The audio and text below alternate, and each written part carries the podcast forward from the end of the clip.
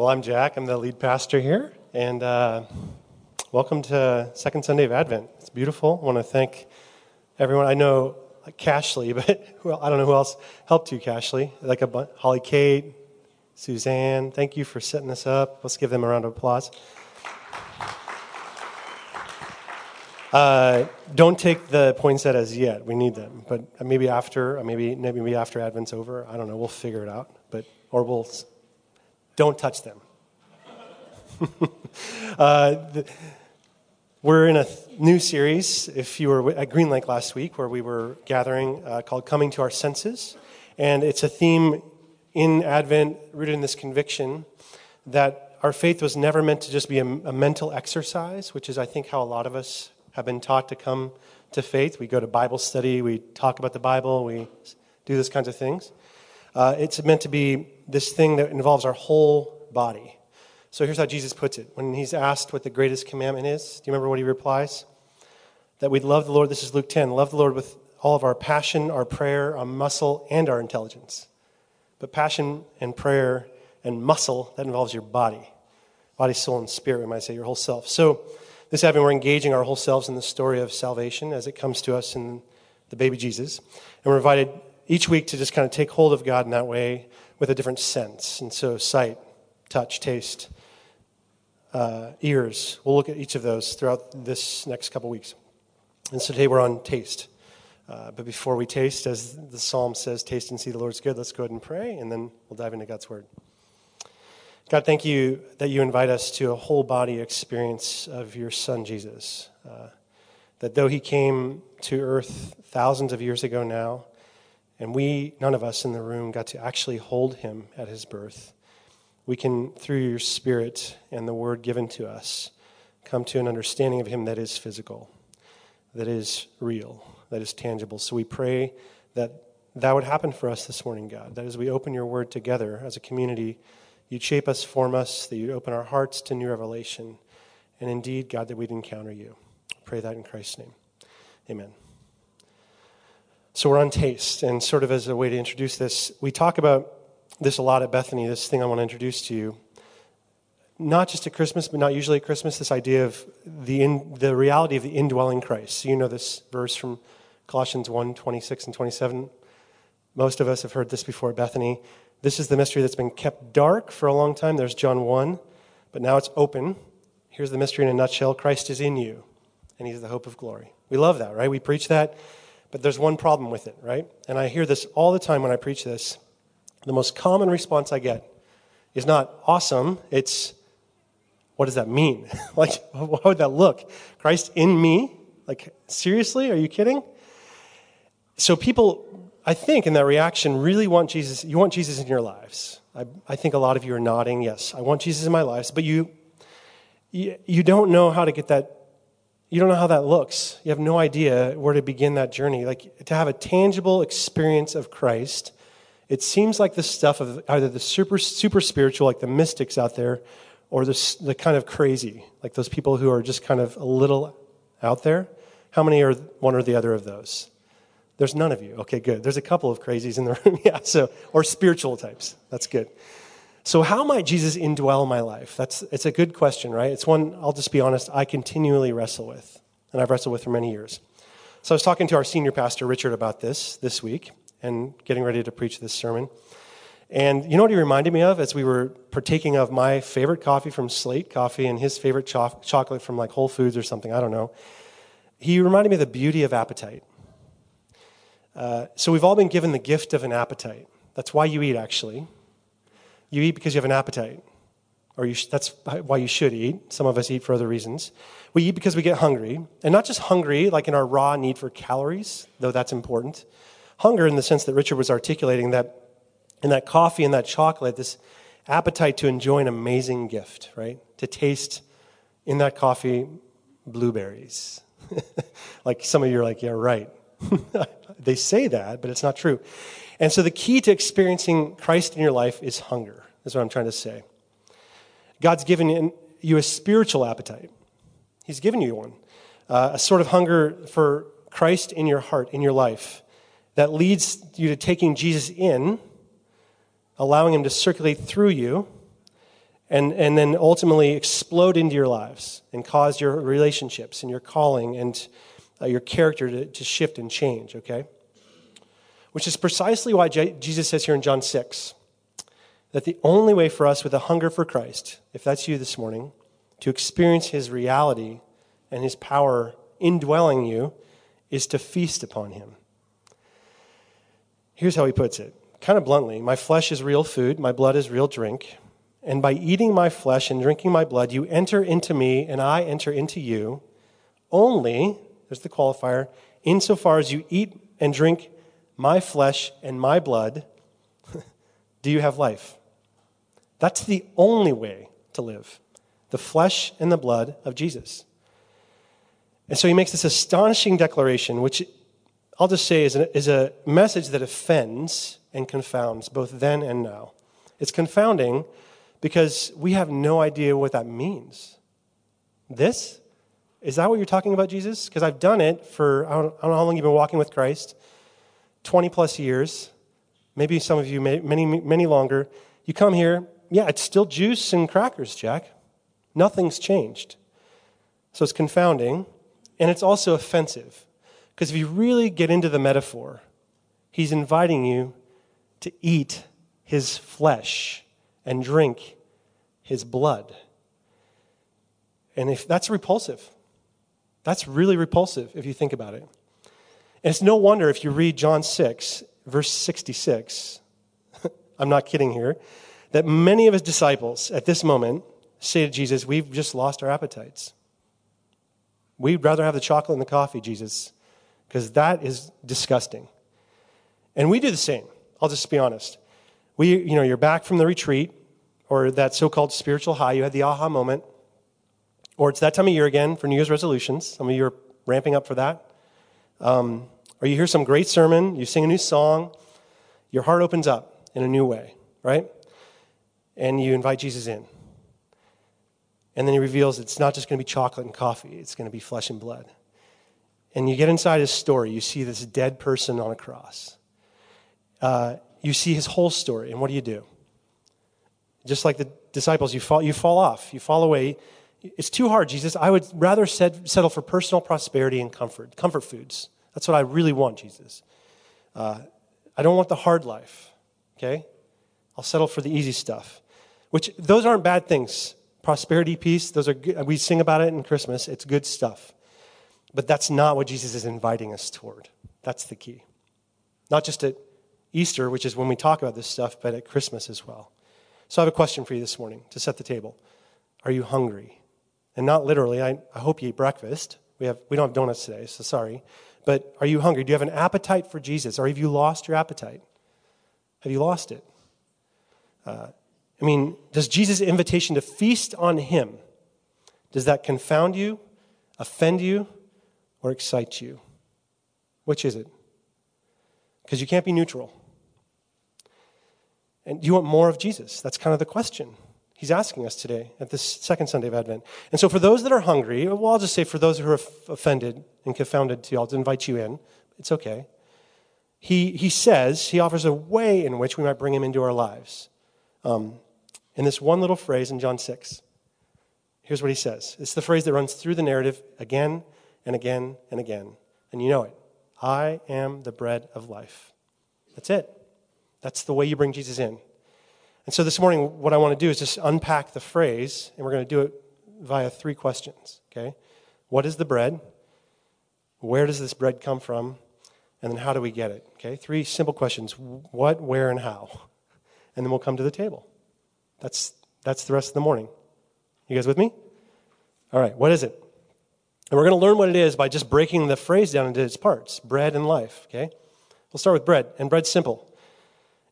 Just quick and simple. It's that which can be put in your mouth. Some of you are going to do this later. You're going to put the bread in your mouth. And metaphorically, you're bringing it into your life. That's what Jesus is saying here with this analogy. Think about it now. Bread is more than just simply a means of satiating your hunger. You also bring in your life, what do you do with bread? Digest it. You're going to digest that bread when you take it in. It may just be a little morsel, but your body will digest that. And what Jesus is saying is, I have a life that has to be brought in. And that life is meant, when you digest something, it's meant to be made part of you. And for that to do so, you have to eat it. You can't digest food that just sits on a table. You can't look at it and just enjoy it that way. And digestion is this basic biological process, right? I don't know if you've ever seen that cow at Cornell University with the stomach that they cut out. This is kind of gross now, I know. They cut the side of the cow out, and you can look in the stomach and see all the digestion happening. So that's what's happening inside of there. It's digesting the grass or whatever, breaking the food down, creating energy. And since that is a gross analogy, I think a more helpful one is the mechanical version of that. So how many of you drove here this morning? Good. A good number of you. Or how many of you just drive? You know what I'm going to talk about here. Did you know your car is also digesting? It's digesting fuel. If you use diesel, gas, if you don't. In other words, if the gas just sits in the tank of your car, it does nothing. Actually, it'll go bad. I learned this in our truck out back. If you let it sit too long, it'll go bad. But if it circulates, it'll explode. If it circulates through the engine, it'll explode into the car, into the system, creating energy, right? And powering your car to go where you need to go. That's digestion. That's all the car's doing. That's exactly what's happening when you take a piece of bread off this table. It's circulating through your veins, your body, your intestines, influencing and powering you. That's what it's doing. Maybe not this bread. You're going to need more. But this is what Jesus is saying, the only valid picture of what it looks like to live as a Christian, to take Jesus into your life. I have a life, he says, that has to be brought in. I have a life that must be brought in, one that must be digested, okay? But not just any life. Let's move to the second part of this, eternal life. So I'm the bread of eternal life is what he's saying. So we hear eternal life. Most of us think of heaven, like we're going to die someday, go up to heaven, right? That's not what he's talking about. Wipe the slate clean. The key to understanding what Jesus is talking about is actually understanding the Greek, and it's I do this a lot, but the Greek word here that he's using, there's two distinct Greek words for life, bios and zoe, okay? Now bios, most of us can guess what that means. Biological life, the life of plants and animals and organisms, okay? An analogy or a synonym for bios would just be existence. And we're all, take your pulse, you're existing right now. We're all existing, okay? Great. He doesn't use that word. He uses the word zoe. And it's this word for quality of life. We don't really have a good word for it in our language. The life of someone, say, throwing you a party, like you had a birthday. Somebody threw you a great party. That's zoe. Or you're the life of the party. You go to the party and you're the one who just brings the energy up. You're zoe. We have distinctions in our language even, though we just use the one word. I'll give you an example. My son Elliot, we did a father-son date about a year ago downtown, and we got this car to go, went down to Seattle Center, took the monorail over to Westlake, stayed at the Westin, because there's a pool there. How many of you done this? Stayed in the pool? This is definitely a good father-son date or father-daughter date or whatever. Stay in the pool. We close that pool down till like 11 o'clock. We're in this pool. And then we go up to our room, which is like on the top floor of the Westin, you know. And is Elizabeth here? I think, yeah, she's going to hate me for this. We ordered room service at 11 o'clock at night, ice cream, french fries, hamburgers, Coca-Cola, and we ate it in bed. And we watched Alvin and the Chipmunks till like 2 in the morning. It was awesome. So we fell asleep. I woke up, opened the drapes, and, you know, sunny day like this, looking out over downtown Seattle, all the buildings. And you know what, Elliot, he leaned over and whispered in my ear, he said, Dad, guess what? This is living. And do you see what Elliot's saying? He caught the distinction in the word, and he hasn't even been to seminary yet. He wasn't saying that he was dead before that moment, right? He was not dead. He wasn't even saying that our lives were dead, though he might say they're kind of boring most of the time. But what he was saying is that experience that we had that night in the Westin brought deep meaning to his life. It was exciting, right? There was intimacy. Like he got to be alone with his dad. And what he was saying is, I want more of that, Dad. This is living. That's what he wanted. So do you see the difference between what Jesus is saying here is zoe and bios? He's articulating something very stunning to us. Um, He's saying, I am the Zoe of life. I'm the quality of your life. He's inviting us to live, not to exist. Okay? And there's a big difference. Big difference. And all of us, every one of us in the room is walking, young and old alike, cynical and faithful. We're all walking the knife edge between bios and zoe. We are. Every one of us is trying to seek joy, purpose, meaning. We are all trying to find it. And Jesus, he tips his hand toward that reality in John 6. He says in verse 27, if you were to read the whole chapter, he says, John 6:27, do not work for food that spoils, but for food that brings eternal life. He acknowledges that there is food out there that spoils. And he's not talking about the food in your refrigerator, though it spoils too. Jesus acknowledges that there's bios that we all work for every day, and not just so we don't go hungry. It's good to work. It's good to eat. You need to do those things. What he's saying is that every one of us is out to find our zoe. We're out to find our meaning, our radical purpose in life. We are all looking for it, every one of us. And in our own minds, if you're like my son Elliot, all of us have particular ideas of how that should look. Like, we have visions of living. We're striving for those visions every day, whether that's room service at the Westin or early retirement or an income level that you think is going to, completely satisfy all your longings, or owning your own home or a relationship, a certain kind of relationship. We all have something we're looking for to give us meaning, a place, a thing, an experience. And we look to that thing and we say, that's it. If I can just get that in my life, I'm alive. Have you ever said that? I know I've said it a lot. And it could be any number of things. And the key is that we all have to have these things. We all have it deeply embedded in the recesses of our mind that we're going to go for these things in our life and that we're only living if we have it. And Jesus says, don't waste your zoe, your life, on the pursuit of those things. Don't waste your zoe striving for bios. Don't do it. Storing up bios, literally in your bank accounts or figuratively in your hearts, because ultimately, bios spoils. Just like the manna in the desert, which he talks about, it will rot. It's going to rot. It's going to rot you out. So don't pursue it. Do not. And so in a phrase, in these three little words, Jesus says he challenges all of us who would dare follow him. And if you're daring to follow him, it's a challenge to rethink your purpose for living. He's saying here, Second Sunday of Advent, rethink it. What are you living for? You need to rethink it. Challenging us to think about what's our meaning, what's giving us meaning in life, where we're deriving our value and our worth and our purpose, inviting us to ask this question, what is my bread today? What is my bread? What's my zoe? What am I living for? Where am I deriving meaning? How would you answer that question today? What are you searching for right now? Now hold that question. Okay? Because that's just the first question. The second question relates to it, is where you find it. So what are you looking for right now? And then Jesus moves us down the road. He says, we need to seek bread, and he's challenging you to seek it something radically other than maybe what you're seeking right now, from other sources, other places. And so then he says, this is where the bread comes from. Do you want the real bread? The zoe? This is where it comes from.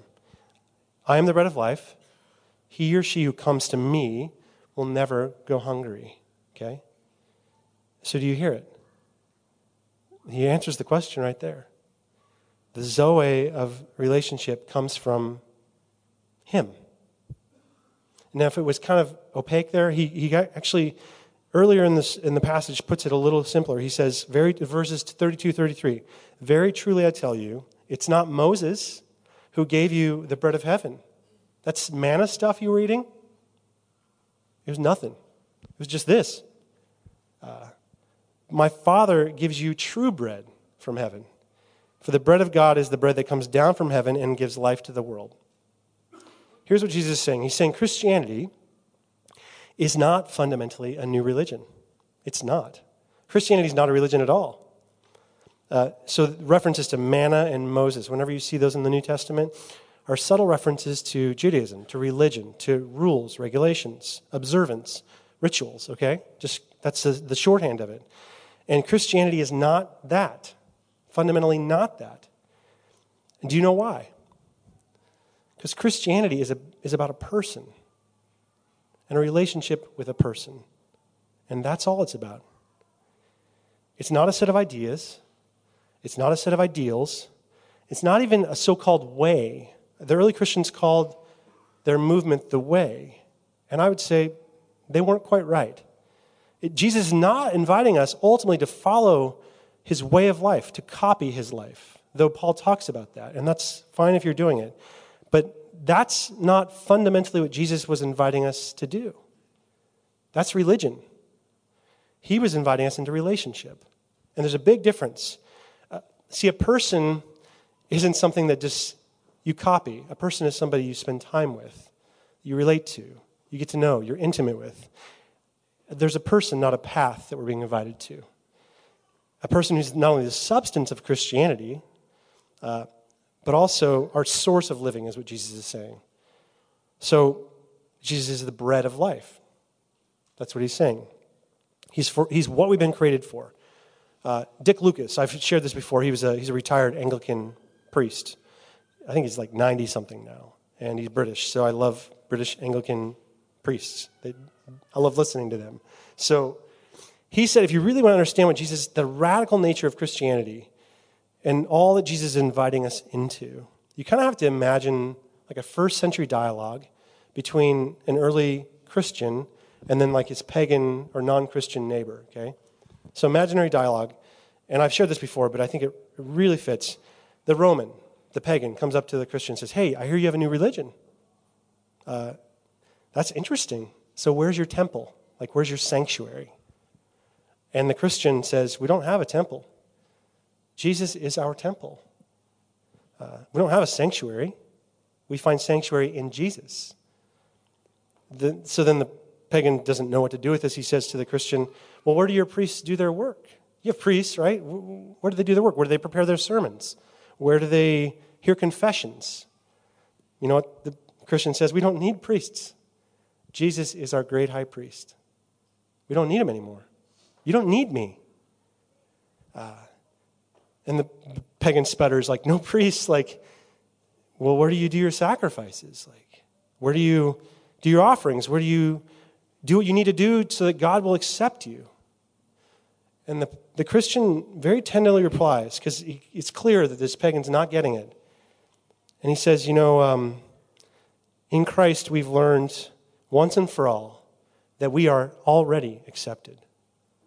That there's nothing we can do to make God love us less. And there's nothing we can do to make God love us more. That we are beloved. And so the pagan says, what kind of religion is this? And you know the punchline. It's no religion. Christianity is the end of religion. The end of it. If you've been approaching it as a religious thing, Jesus is saying today is the end of that journey and the beginning of life. He's the end of it. He didn't come to give us that. He came to give us relationship. He's the bread of life. Christianity is a person revealed to us in a manger. And not just any person, by the way. He's a broken person. Listen to this. Verse 51, this bread, my life, is my flesh, which I give to you for the life of the world. And right there, Jesus is pointing toward the cross. This meal, which we're going to commemorate today, it's centered around the bread and the cup. It symbolizes the body and the blood of Jesus. And it's no small deal. It's his suffering. It's his agony. It's his betrayal. It's his loneliness. It's all those things wrapped up in a cup and a plate. It's the death he died. And see, there's a lot of people, and I've been included in this boat, that think of Jesus as a moral teacher. We look at the foot washing, we go, man, servant leadership. I love that. Or we hear his teachings, the blessed ours, Matthew 5. Or even here, the miracles.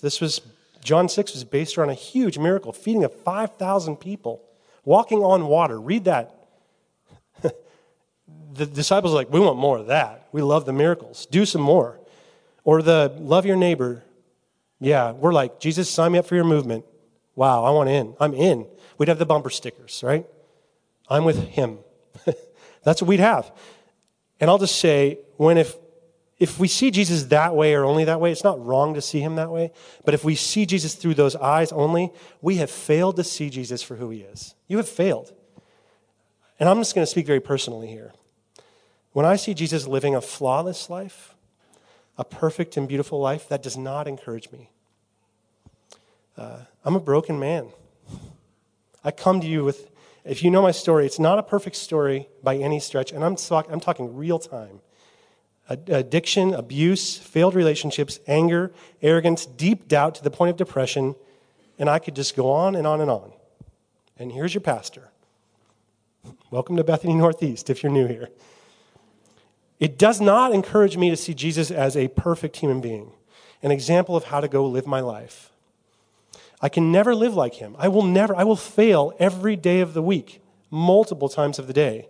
If he's only a teacher, I'm getting a straight F, okay? If he's only an example, I'm the densest person in the world. I cannot follow his example. He condemns me, following his example. His standards condemn me. He discourages me. I'm just going to be honest. I'm discouraged by Jesus sometimes. But if you look at if you take an honest look at the bookends of Jesus' life, so come to Christmas, he first came as a child. And not just any child. We love the pictures of the child Jesus in the little swaddling clothes, the 9-pound baby Jesus, like on that movie, Talladega Nights. We love that kind of Jesus. But Jesus as a child was awesome. Very vulnerable, very weak, very homeless, born out of wedlock, became a refugee soon after his birth. That's a broken story. You move on and look at his friendships. They are messed up. His family, dysfunctional. Look at the end of his life. Look at the prophecies of his death. Isaiah, despised, rejected, man of suffering, familiar with pain, a man whom people look down on. They don't look up to him. He was not looked up to. He was a forgotten footnote in the history of Judaism. Nobody knows about him. He's a scandal, not a savior. That's how the Jews looked at him. If you take a look at his life, his whole life, I'm not talking about just this John 6 stuff, not just the miracles, but all of his life, and then take a piece of that bread. If it's not broken today, if you don't come here and tear a piece off, it will not help you. It cannot help you. You cannot look at that bread, smell that bread. I'll just go a little further. Lick the bread. You can't do it. Don't do that. You might spread butter and jam all over it, but if you do not break it and eat it, it will not nourish you. If it does not get inside of you as a broken piece and get down into your intestines and begin to get broken up some more and move through your veins and get broken down into something so finite and minuscule you can't even perceive it, if that's not the bread that goes into you, it will not help you. And this is a huge encouragement to me as a broken person, because what he's doing here is he's giving us an unambiguous way to seek him, to find the bread of life. You want to know where to go? Go in your brokenness. That's what Jesus is saying. And not only in your brokenness, in the brokenness of Jesus. Like I've just said, observe his story. Meditate on his story. Let that story get inside your heart and melt it down. That's number one. But then look at your own brokenness, whatever that might be, as a means of blessing, not a curse. Brokenness is not a part of the curse. It's a part of the blessing. That's the story of the gospel. You know, I've shared some of my brokenness with you in footnotes, but where are you broken today? You come to church on Sunday and your marriage is off the rails. Your sexuality is in question. Your addictions, they are just flaring right now. We all have them. Some are more culturally acceptable than others. You've failed. You've lost someone. You know, we are broken people. What is broken in your life? See, whatever is broken or being broken or has been broken, Jesus is inviting you to see it as a means of blessing. We're constantly being blessed in our brokenness by Jesus. This guy, Nicholas Wolterstorff, he's a philosopher at Yale University, and he wrote this little book. If you are broken and you want a resource, best book I've ever read, Lament for a Son. It's not a how-to guide. This guy lost his son in a mountaineering accident when his son was 33. His son was in Europe, climbing, fell off, died. He got the proverbial call at 3:30 in the morning. Well, actually, a literal call. And just sent him down deep. Because his son was like my son Elliot, his best friend. And so he wrote this book. And here's what he says about his journey. He says this. It is said of God that no one can behold his face and live. I always thought this meant that no one could see his splendor and live. A friend has just said to me, perhaps it meant that no one could see his sorrow and live. Or perhaps his sorrow is his splendor. That's a great mystery, Moltersdorf says. To redeem our brokenness and lovelessness, the God who suffers with us did not strike some mighty blow of power, but sent his beloved Son to suffer like us, through his suffering to redeem us from suffering and evil. Instead of explaining our suffering, God shares it. And here's the punchline. God is not only the God of the sufferers, but the God who suffers. You hear that? God is not only the God of the sufferers, but the God who suffers. The pain and the fallenness of our humanity have entered into his heart in Christ. And through the prism of our tears, he says, we can see God. Where are you broken right now? If you are, and you can just look through those two eyes at Jesus, you are beginning to apprehend the bread of life, to take it in and make it yours. You're coming alive, actually. I know that's totally countercultural, counterintuitive. It doesn't make sense, but that's the gospel. Which means that if you come to him today and you're saying, I'm hurting, make me feel better, you're coming with the wrong thing. If you come today and you're saying, Lord, I'm sad, make me happy, you're saying the wrong thing. If you're coming saying, God, I'm afraid of failure, help me succeed, wrong. We must learn to say out loud on a regular basis as a declaration of faith, I cannot live the life for which I've been created. I'm hurting, I'm sad, I'm failing. I know it. The world knows it. Thank you. Thank you, God, that you've brought me to this point. Befriend your brokenness. That's John 6. Be blessed in your brokenness. That's John 6.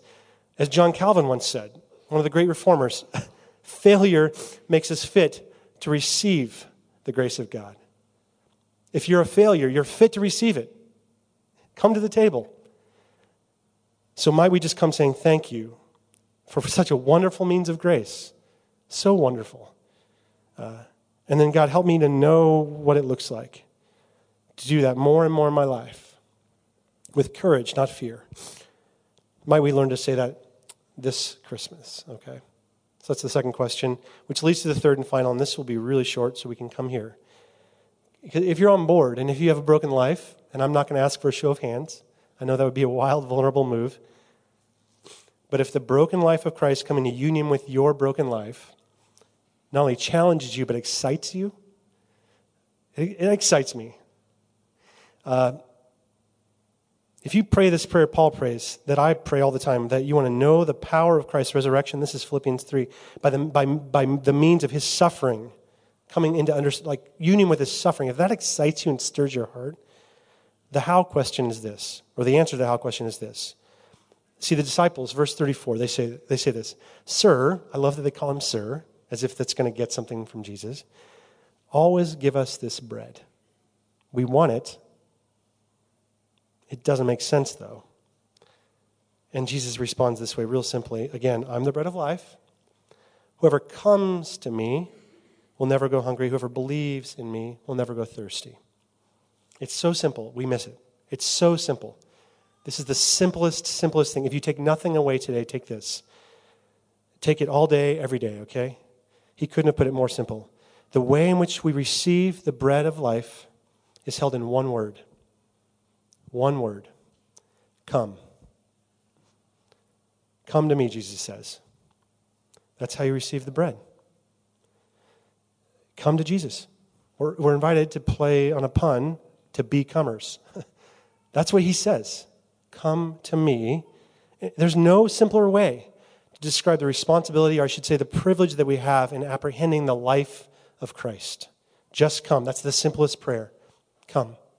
You don't need to fill up the room with your words. Just come. Just show up. The deepest imagined intimacy, my friend Sean in the front row here has been talking to our men's group about this, is just showing up. Sometimes at 3 in the morning.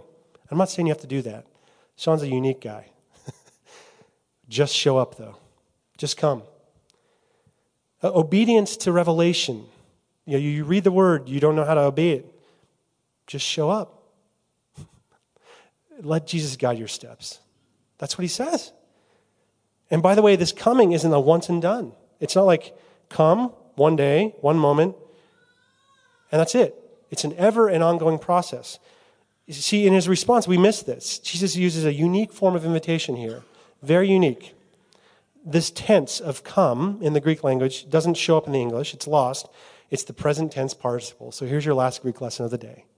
He uses a present tense participle here, which literally translated has Jesus saying, whoever continually, always, and repeatedly comes will never go hungry. That's a mouthful. Whoever continually, always, and repeatedly comes will never go hungry. What it means is what it means to be a Christian is to be in a constant process of coming to Jesus. Constant. So how do you do that? Isn't it fascinating as you read this story that Jesus gives you no concrete action steps? Nothing. No particulars. He just says, come to me. That's it. He leaves all the particulars, all the various how-tos, the books to you. He leaves it up to you. I love that. He leaves it up to us. He simply invites us to be comers. That's it. It's so simple. It's so awesome. I mean, just come, and you're going to experience meaning and joy and satisfaction. So how do we get the bread of life? Are you coming to Jesus? Jesus says, come. And then he says, come again. And then he says, come again.